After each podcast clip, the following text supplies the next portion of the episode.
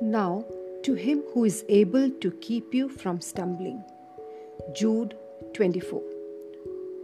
We all stumble in many ways. James 3, verse 2 says, We stumble in our thoughts, in the words that we speak, and in our actions. For us who long to live right, each fall hurts us badly, and we get upset with ourselves for not being more careful with our steps.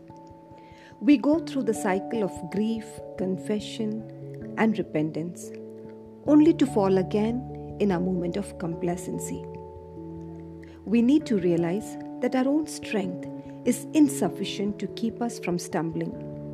For our willpower and resilience is no match for the forces of darkness and the sinful desires of our flesh.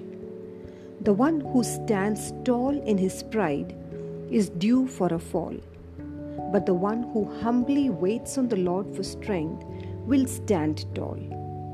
Christ, who is the author of your faith, is also the perfecter of your faith, and apart from him, you can do nothing.